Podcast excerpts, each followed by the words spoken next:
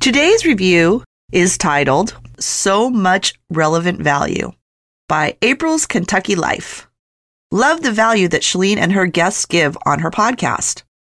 You can trust she's always up to date with her info regarding building your online business. Hey there, welcome to Build Your Tribe. My name's Chalene Johnson. And my name is Brock Johnson. With more than 25 years of experience in a variety of businesses, I promise to share with you the ins, the outs, my failures, and successes. And my goal is to share with you these social media money-making strategies to turn your idea into passive income. Every week, my son, Brock, and I will share with you perspectives that will serve you regardless of the stage that you're at in your business. Whether you're a solo entrepreneur looking to grow your brand in social media or you've got dreams for a global brand, Build Your Tribe is here to serve you. All right, Mom, this one's all you. All right, so this is a part two of an episode that I did with Adi Arezzini, who is the founder of Teami Blends. Now, if you haven't listened to part one, go back and listen to it. That's where you'll get a little background on Adi, how the company started, how she used her own problem, her own challenge, and the process of solving that to develop this idea with a chance meeting. And there's just so many great takeaways in that first episode. I really, really want you to listen to that. But in part two, Adi very graciously covers with us in complete detail how she took a company without any marketing budget, without any money to even pay influencers, and how she started that strategy, developed that strategy, and how she got to the place where she is today, where she's using influencers like the Kardashians and Cardi B to spread the word, to get the message out there, how she's got her products into places like Ulta Beauty, and her plans for the future. She's so generous with her information and so open. You're just going to have so many takeaways. This is how you can take your idea and dream big. All right, guys, without further ado, here is part two with Adi. So let's talk nuts and bolts for a second. First of all, if you didn't pick up on that takeaway, it is not to judge a book by its cover. Sometimes opportunities come to you and we are quick to go, yeah, I don't trust this person, I don't like them, which is probably a good, healthy dose of skepticism to protect ourselves. But it also doesn't hurt to, like you said, what do I have to lose just exploring and looking further into this? So that's number one. Number two, I want to ask about the nuts and bolts. So you decide, all right, let's do something together. Really take us back to that first, couple of months. Did you sit down and say, okay, here's what I'll do and here's what you'll do? And is this a 50-50 partnership? And I understand if you can't disclose that, but in those initial stages anyways, were you thinking like, how do I even approach the payment side of this and how we're going to divide interests? Right. I mean, in the beginning, and I'm going to be honest with you, in the beginning, he was like, you can have 10% because I'm the one that is going to be sourcing the ingredients and blah, blah, blah. Mm-hmm. And I said, okay to that. And very soon after we started, I was like, there's no way that I'm getting 10%. Yeah, there was no way, because in the beginning, I was like, if you have all this information about tea and importing tea, then why do you need me? What do you need me for? And he was like, listen, I know nothing about health. I know nothing about nutrition. I know nothing about fitness. And I am really disorganized. He is by trade a graphic designer and a product maker. That's what he does. Right. So like he creates products from tea, and that's what he knew. And he was a graphic designer. He doesn't know anything else part of the business. And we definitely changed the partnership after that. Yeah. And we did. We talked multiple times on whose responsibilities was to do what. And we continued to clarify that throughout the years. Do you still? We have it pretty down packed now, 6 years in. But if you come into my headquarters, we have a chart on the wall with all of the different divisions and departments of our business that show who's in charge of who and who's in charge of what and what each department needs to produce in order to all flow power into the machine that is Teami. So it's very clear. It's so that it's not just in people's heads, but it's also on a physical board that's in our office to clarify who does what, because I think that a lot of business partnerships fail because two people do the same thing and then no work gets done. The reason why my partner and I have been so successful is because we do totally different things and we collaborate on the things that we need to collaborate on, but we don't hold the same functions. You don't have an ego trip, and you also don't have kind of like wasted time if two people are working on the same product. Absolutely. My husband and I, Brett, I think that's the reason why we can work successfully together. So let's talk about 6 years ago. At that time, you're talking about entering into a market that was relatively new. I think that's right about when I started hearing about, you know, different flat tummy teas and skinny teas and detox teas, etc. So you were entering into a market that had some traction, yes? Yes. And so what did you think was going to be, or did you say, let's ride on these coattails, let's do what they're doing, or let's figure out a place where there's something missing? More of the latter. I was looking at all these companies out there and I saw a bunch of holes in their marketing. Number one, a lot of the companies were overseas. So serving an audience in America, you had to wait a long time for shipping, and their packaging was terrible. And I had ordered from them. I had ordered from them to try their teas myself. And again, the teas didn't work for me. They weren't effective for me. So I knew that I had to make a better formula, an effective formula that would really work for them, which means using higher quality ingredients and spending more money on our product than they're spending on their product, and cut into our profit margins. But it was important for me to make a product that actually worked, because you're not going to get return customers or repeat buyers through products that don't work. So that was one of the things.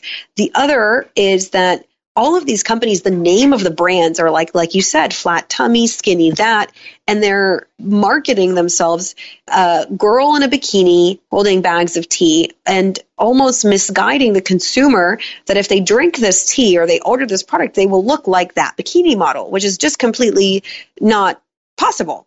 Like, no matter what I do, I will never have that body, because everyone has their own unique bio-individual composition. And I really didn't like that. And because I came from the personal training and the fitness background, I knew immediately that I wanted to differentiate my brand to be about gut health and the benefits of detoxing and educating our customers, rather than giving a model a bag of tea and telling her to promote it.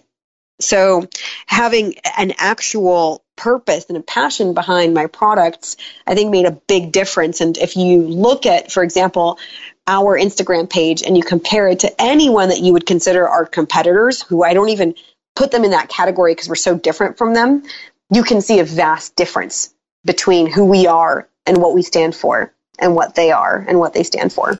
Let me ask you, is that difficult sometimes to know that you're lumped in from someone who might be uninformed, which I'll put myself in that category too, before I knew anything about Teami. Really, any of these detox teas that are promoting themselves as detox teas or weight loss teas or flat tummy teas, whatever you want to call them. You know, I haven't looked at the ingredients on all of them. I've looked at the ingredients on some of them and kind of all, you know, lumped them together in my mind and made this general assumption about them. Kind of the same way people do with fitness, right? Like, they're like, oh, you're one of those fitness people. And that's really not fair, but has that been an Achilles heel for you? I think it has, to a degree, because it's almost like we're swimming upstream to what everyone is thinking about us. Just like you said, if you hear the word detox tea, you kind of think of you have a negative connotation to it, because these other brands created a bad reputation for us. They created this flat tummy idea through their marketing, and so we're having to do the opposite. And just to be fully transparent here, I think that in the next couple of months, and definitely in 2020, we will have a redesign of our products to make sure that we don't even resemble that anymore, because we are not that.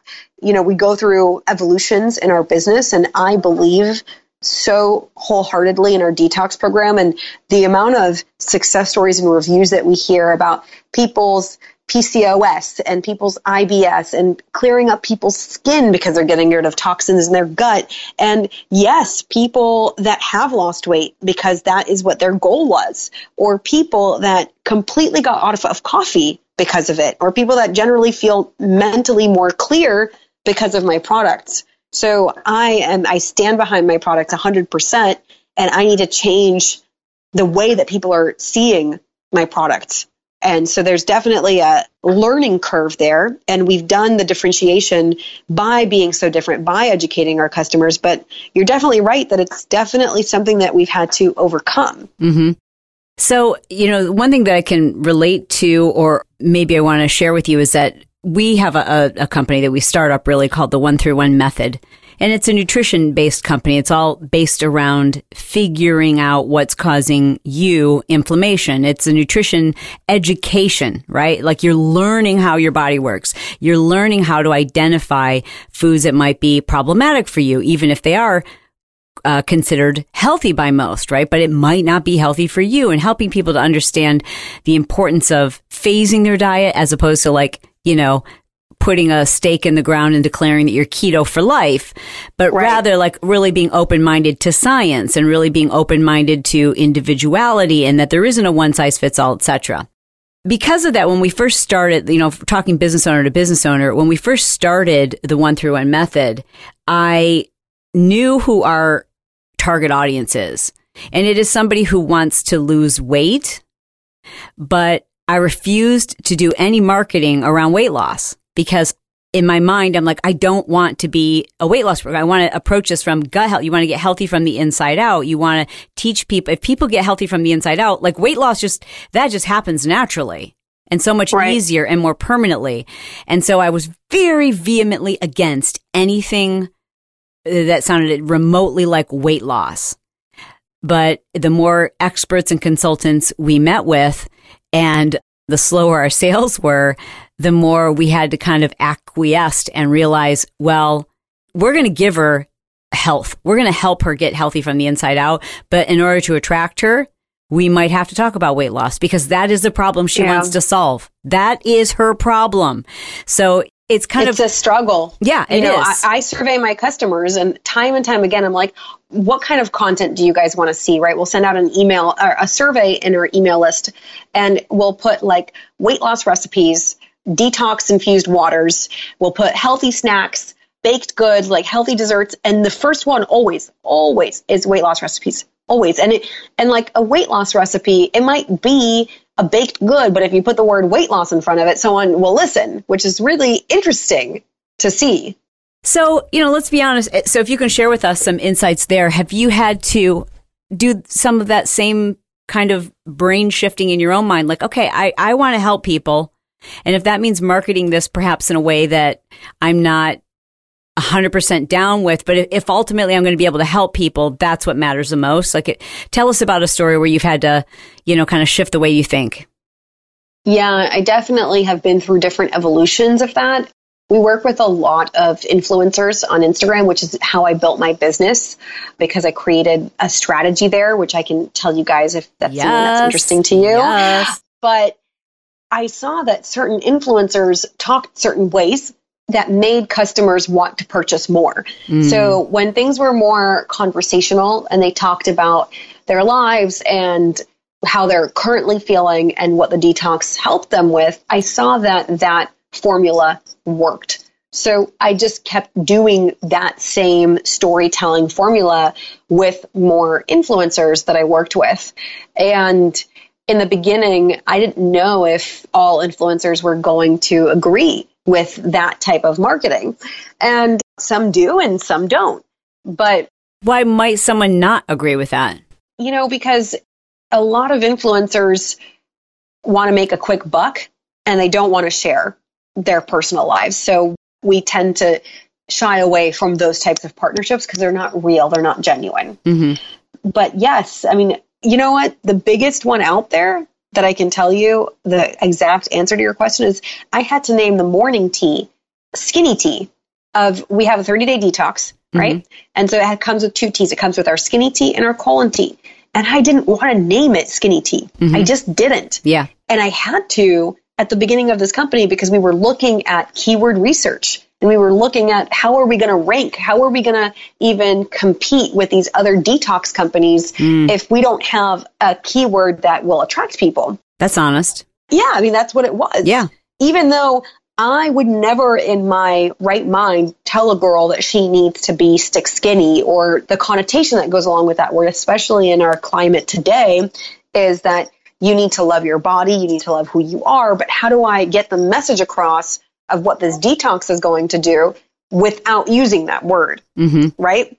So right now, my partner and I are going through a redesign of our detox, and how can we describe this product and people will still be interested in it if we do not use this word? Because I think that if we rename our product and repackage it, then a lot more people will be open to us. Maybe we won't be bundled in with this detox category, even though the name of the detox program will still be there, but the word skinny won't be on any of our products. Well, and it's a risk too, right? Because you have... Huge. Yeah, it's a huge risk, but it's a risk based on a personal decision of integrity, and I definitely support that. Yeah, and we obviously... we have a business to run, we have employees, so a decision like that can decrease our sales, and we don't want to do that. Yeah. So we don't make these decisions hastily. We're going to do our research. We're going to survey our customers. We're going to really think about this before we make such a drastic change to one of our best-selling products. Yeah. But it is something that has been on my mind for the last couple months. And in the last month, we've been hardcore working on it. I love that. And that's honest. I mean, I'll tell you that we originally trademarked the name 131 Method. I'm sorry, 131 Diet. Mm-hmm. And we trademarked that. And that's what all of our branding was based around. And we started getting the name recognition for that. And I just woke up one day and I'm like, I literally cannot call this a diet. And everyone really was pretty much against my decision to change it. I don't know if it was good or bad, but I will tell you this, it's definitely cost us, right? Like, because certainly we're going to attract people who are like, oh, thank goodness you're not calling it a diet. But the majority of people... they're going to be like, what's a method? Yeah, exactly. Yeah, they're going to be confused. They're like, 131 Method, pass, but they might have seen it and be like, oh, this is a diet plan. I need a diet. And they might have clicked on it. So it is a risk. It is. For sure. So go back to influencers. Have you had an influencer represent your tea in such a way that was unsettling to you, or you felt diminished the brand, even though like sales were rolling in? Yes. And we've had to end those contracts, end those relationships. Especially, we've been doing this for 5.5 years now. So, especially in the beginning, you have less awareness of how that can affect your brand, and less also control. You don't know what you feel, almost like, well, what can I do about this? So now we have more tighter contracts. We have a lot more ability to really make sure that the partnership is not being just represented badly. Like, I remember one girl posted a very sexy photo with my products, and I really didn't like that, and I had her take it down. And it took me a couple days to get her to take it down, but it was it was overly sexual. And I don't want people thinking that I'm connected, that my brand is connected with that type of behavior. Dang, that's got to be hard. Yeah. And you're paying the person, so it's hard. Right? You're like, wait, I don't want you to do this. No.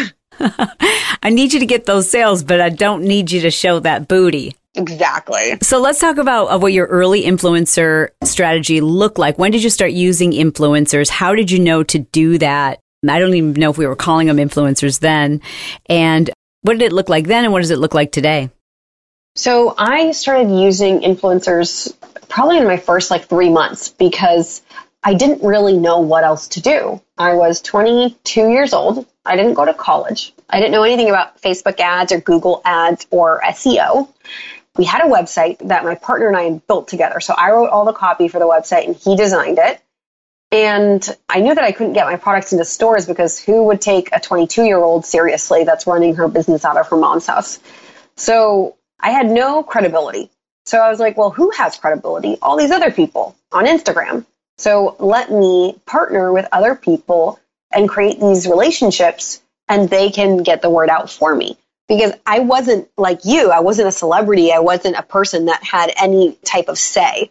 I was just a girl that had digestive issues that's making a business. So I started reaching out to influencers on Instagram, and this was 5.5 years ago, and the dynamic on Instagram was way different. 2013, 2014? That's right. Okay. 2014, early 2014.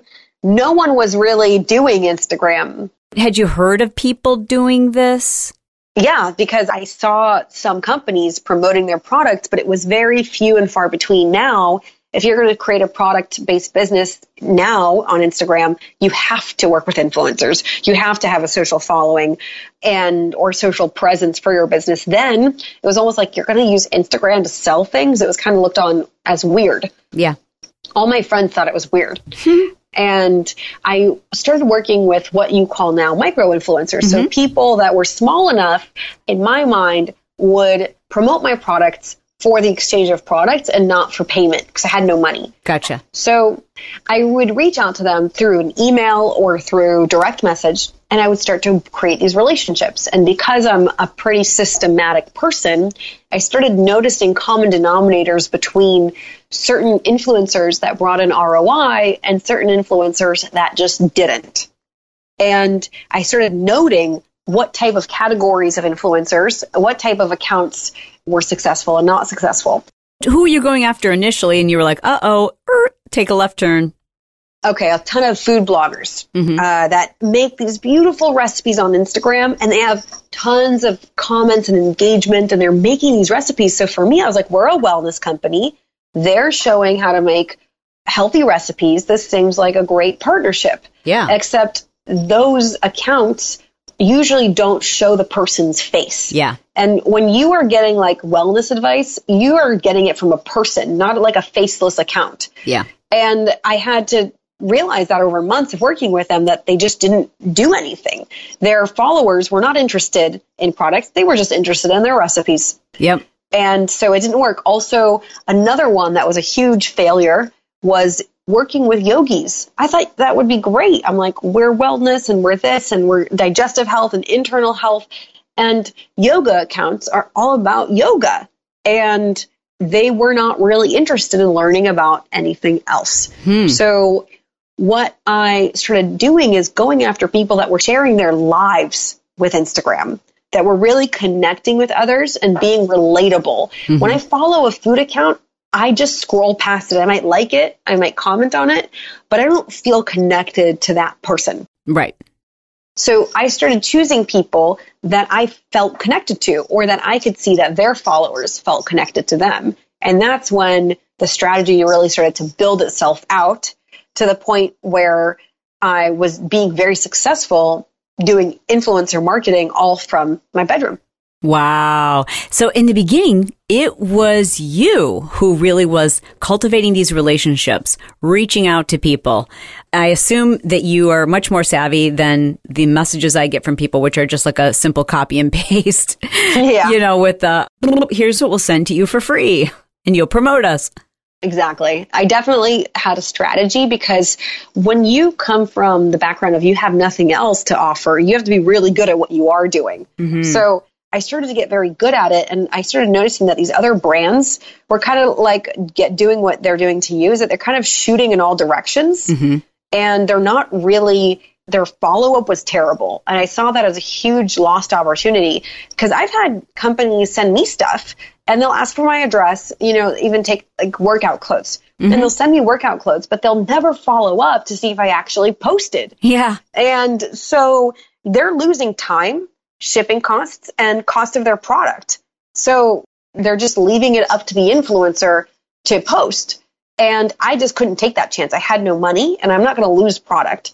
So I created this huge Excel of like, you know, the name of the person, their Instagram account, the date that I shipped it to them, what product I shipped to them, the date that it would arrive, and then I would follow up the day after. And I was very like persistent about my follow-up. And I started to see a lot of results from being organized and being like a follow-up beast. I love this. It was a very simple difference, but that shows that we didn't pull someone's list, an email off of some list, that we actually hand chose that. We actually handcrafted the message to them. And it became so much information on this Excel list that I actually made a software. I have a computer program that we input all of the information on that tracks everything that we tracked before. It tracks their codes, it tracks their ROIs, it pulls their images. And now, fast forward to today, my influencer marketing team is 15 people strong. So there's 15 people that are doing what I did 5 years ago, that are reaching out to people. Is this software available? No, but that is a great plan. But you know what? I always tell my friends that if you want to use it, I'll give you access to it. Wow. Okay. I think you just offered it to me. I'm just kidding. I did. Yeah, you can totally use it. Girl, that's remarkable. That's amazing. I love that. Tell me, when did you turn over this department, if you will, or like these responsibilities? Because I assume it's not today you're not reaching out to, you know, celebrities yourself, but you're overseeing obviously everything because this is your baby. But, you know, when you started turning this over to other people, I think that's one of the things most people struggle with when they're building a business is they think no one can do this special thing that I think is our secret sauce. And we're afraid to let go of that or afraid to bring someone else on and teach them our ways. Yeah. I mean, that definitely was a huge fear of mine. And I go through that every time I transfer anything over to someone else. It takes, it just doesn't take like, oh, it's not overnight. It takes months and sometimes even years for someone to get trained on it to be as good as you. Mm-hmm. But I think it was about 2 years ago when I handed it over to our girl, Carly, who's the executive over the area. And Carly has been with me for 4 years. And she started working for me when she was 19 years old. And she's now 23 years old. And she runs the entire department like a total boss babe and does it better than I did before. And I'm more like a consultant. I'm like, did you do this? Did you do that? Yeah, did you do this?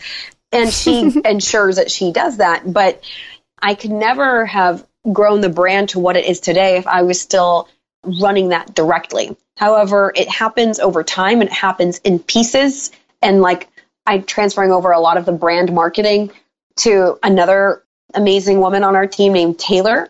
And it's been about a year and she's still not doing it on her own because there's a lot to learn that's in our heads. There's just a lot of data. Well, I'm glad you said that because it is really important for all entrepreneurs to realize it isn't I've brought someone on, here you go, and walk away. You've got to be persistent. You've got to stick to it. You've got to recognize in the beginning, it's not going to be the way that you do it. Eventually, you'll get to a place where they do it better than you. But for a long time, it might not feel that way. And it might feel like, gosh, this is taking let me just take this back. I could do it so much faster myself, but you can't do that. Oh my God. So many times have I said that, wanted to do that, but it's going backwards. Yep. And you're trusting them with that responsibility. You're like, oh my God, what if this person quits? What do I do then?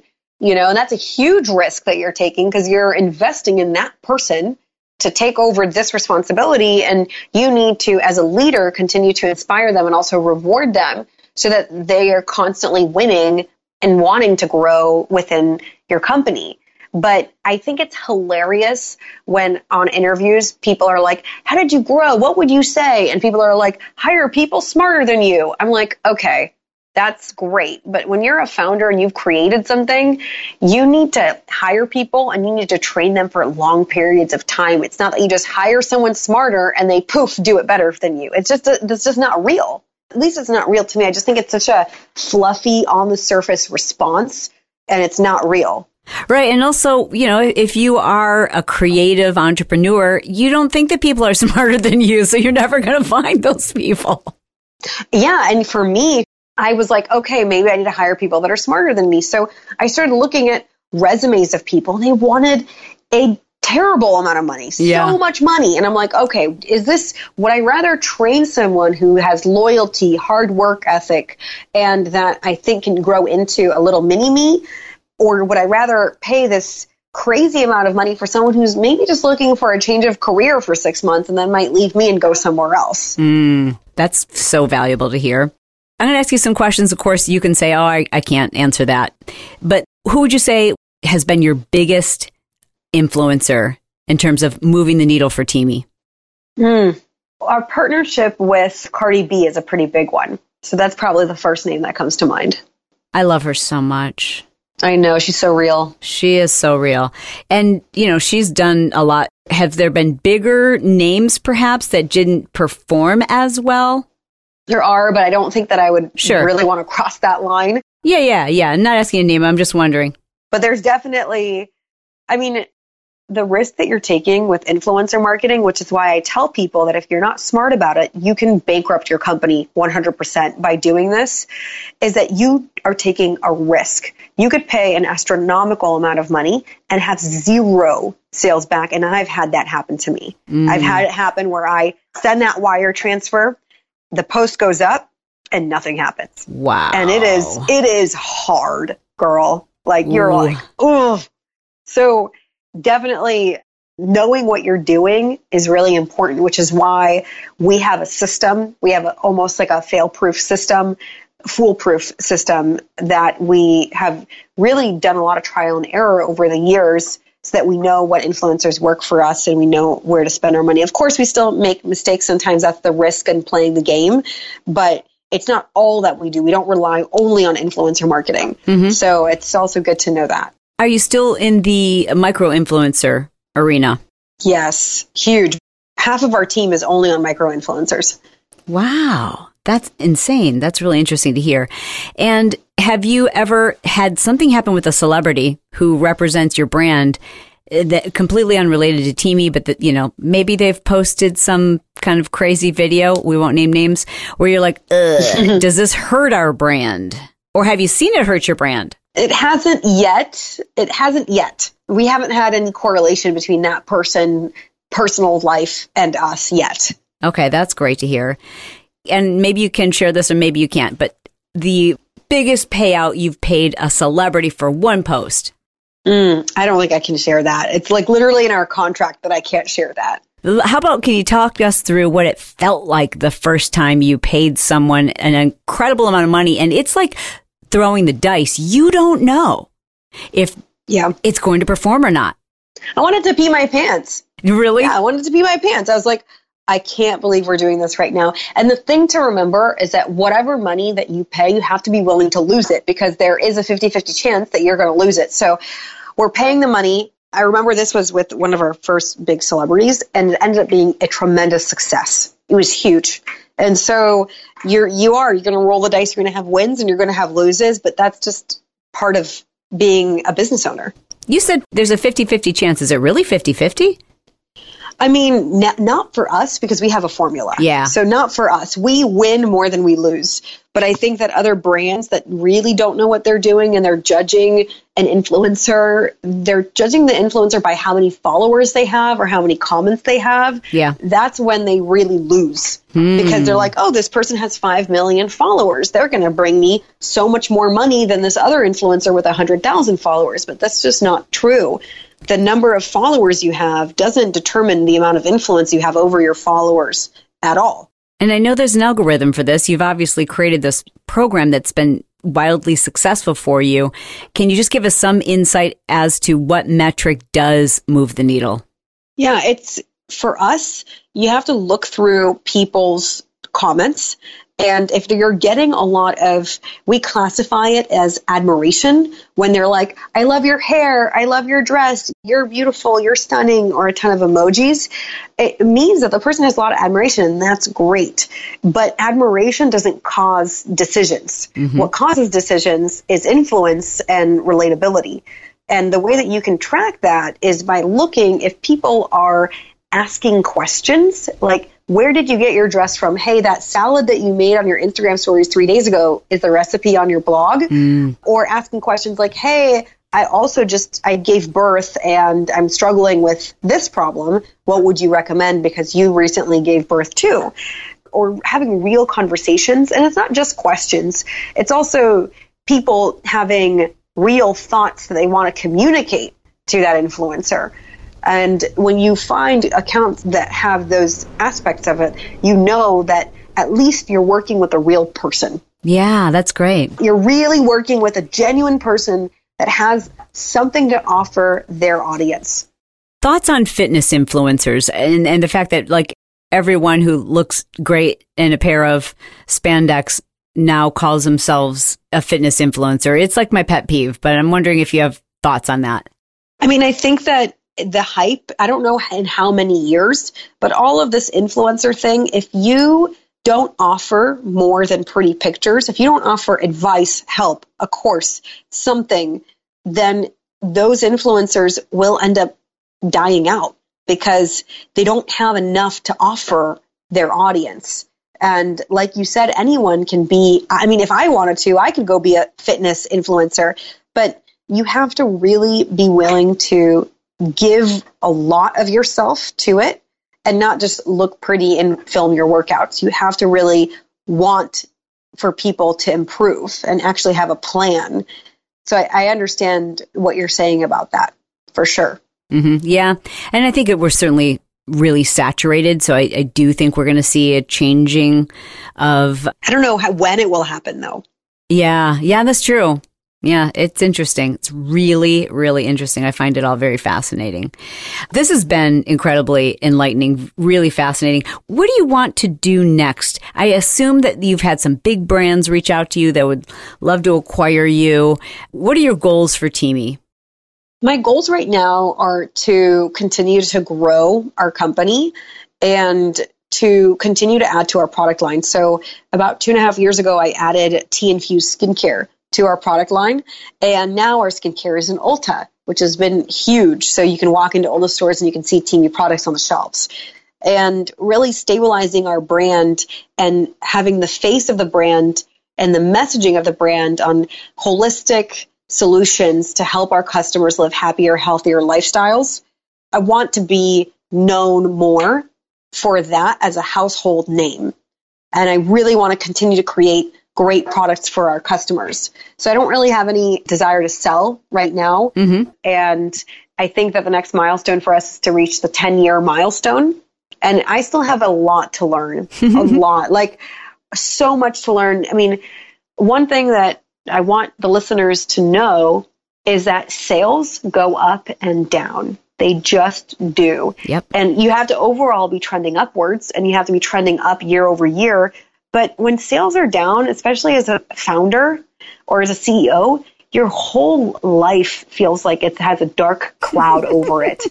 And so true. And I feel it so much. So I'm constantly looking at, well, how can I make sure that these months and where the sales are down, how do I improve it? How can I grow my business more? So I don't think that I have it all figured out. And I'm learning, like right now, I'm learning how to use Pinterest to build organic traffic. Never done it before. Yeah. Never done it before. And I have to dedicate 5 hours of my time every day, didn't happen today, to learning this new platform. And I'm 6 years into owning a business. Why you and not someone on your team? Because you want to understand it first? Yes. Okay. I get you. I feel you. I want to get it. I want to understand it. And then I want to see, because then I can really assess if it has the potential that I think that it has. Mm-hmm. And then I can teach it to someone else. And then I can see it grow. But if I'm going to be investing someone to do it, I need to know how to do it. Mm-hmm. This particular thing. I don't look at that in every area of my business. But if I look at Instagram, I built our Instagram following. And by the way, we hit 1 million followers on our brand page today, which is huge. It's beautiful. Congratulations. Yeah. Thank you. And I built that community. So I know what that organic traffic has done for us. And I want to figure out if there's other ways to use Pinterest, to use YouTube to do this. And it's a huge undertaking to build another platform where you get a community on. Because I'm like, I'm tired. I already did this. I did this on Instagram. Like, I'm done. But, you know, you have to diversify. You have to diversify. Well, the last thing I have to ask you, because I think I'd be remiss if I didn't, knowing that so much of our community, you know, they're into entrepreneurship and building their business, but there's a big faction of them that are health and fitness experts or coaches or personal trainers. And, you know, I know that detox teas have a reputation.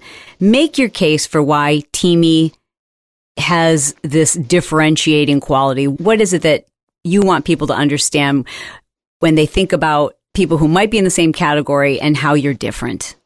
Yeah, our main purpose is to help people have a healthier gut and to help get their toxins out of their guts so that they can have their metabolism can be working the way that it needs to. They don't have excess waste in their gut that is making them feel bloated or tired or constipated or whatever symptoms they have in their lives. And the way that we can help with that is with our high-end, hand-selected, premium loose-leaf tea formula that all the other brands do not have. They don't even have the ingredients necessary in their formulas to even detox the body. And they're using very low quality tea. I even made a video about us in comparison to these other products. And I've tried them all. And if they were effective, I would tell you. Sure. And they have not worked for me. And we get customers from those other brands that they haven't had success with their products and they have had with mine. But for any of you health coaches out there or people interested in health, I just want you to actually be honest with yourself and say, have I eaten processed foods? Have I eaten chemicals?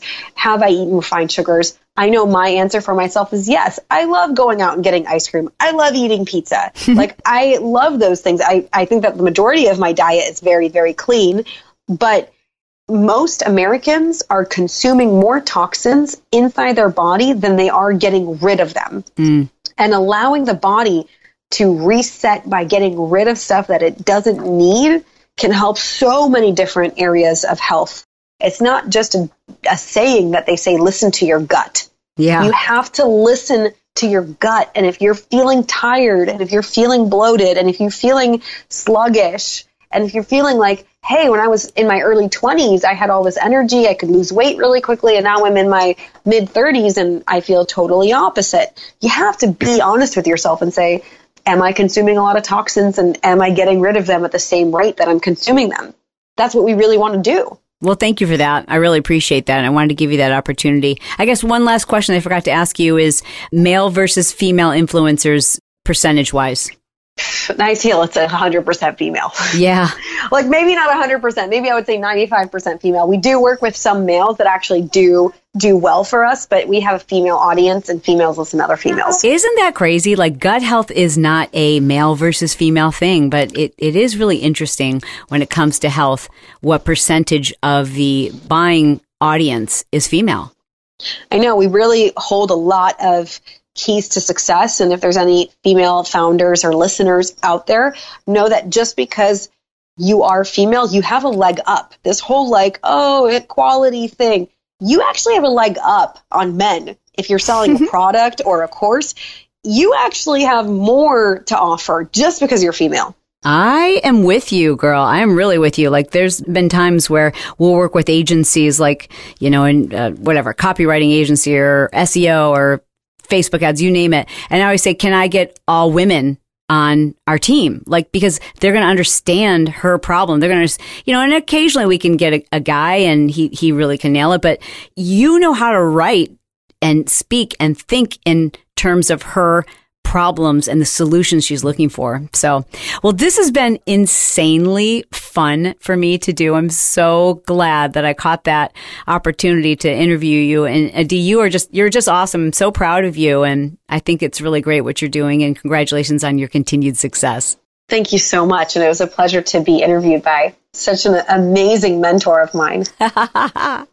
So fun. And where can people learn more either about you or your products? You can follow the brand at Teami Blends on Instagram, which is TeamiBlends. Or you can go to our website, which is www.teamiblends.com. And if you want to see all the behind the scenes hustle of like what it really is like to be a business owner, you can follow me on at Adi Arezzini. Fun. I will definitely be doing that. All right, girl. Thank you so much for being here today. Hi, this is Brooke Powers, Vice President at Smart Life, and I wanted to tell you about one of my favorite products that we have. It's our Push Journal. And we created the Push Journal because we know that you want to be making progress towards your goals. And in order to do that, you need a better system to hold yourself accountable. The problem is you've tried countless planners and journals and nothing seems to stick, let alone be effective, which I'm sure can make you feel defeated. We believe it shouldn't be a burden to keep track of your productivity and hit your goals. We understand that motivation, organization, and sticking to a routine can be a struggle. We've motivated and helped thousands of people to identify and set goals and stay focused on daily tasks that increase productivity, that actually help you hit your goals. Does this sound like you? This is all you need to do. Go to pushjournal.com and order your Push Journal set. While you're waiting for your journals, download the instruction booklet at pushjournal.com to get an early start on setting your push goal and to get a little taste of how the system works. Stop wasting money on goal-setting journals or programs that don't stick long-term. Instead, find confidence in using a push journal for life. Trust me, you'll be addicted just like me.